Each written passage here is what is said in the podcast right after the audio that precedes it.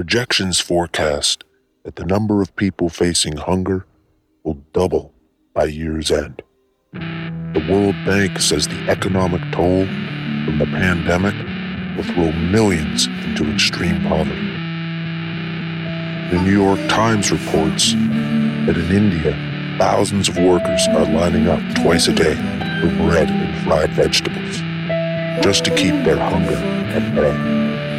And across Colombia, poor households are hanging red clothing and flags from their windows as a sign that they are hungry.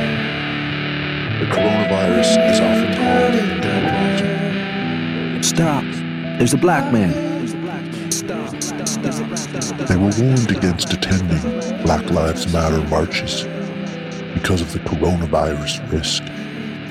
But thousands upon thousands would not be stopped. London, Paris, Berlin, Africa, Sweden, Australia, Japan, and more, all joining U.S. citizens in solidarity, calling for justice. George Floyd, you are the spark to burn the system clean. The world is inspired by the demonstrations in the United States. Call for an end to racism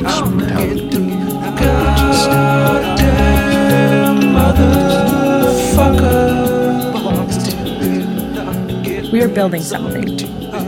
A musical collage, a living document of reaction to 2020.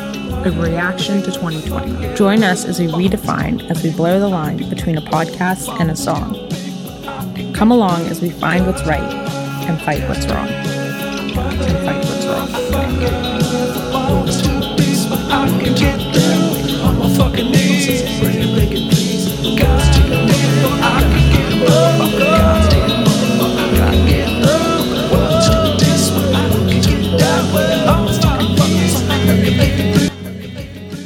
Come along as we find what's right and fight what's wrong.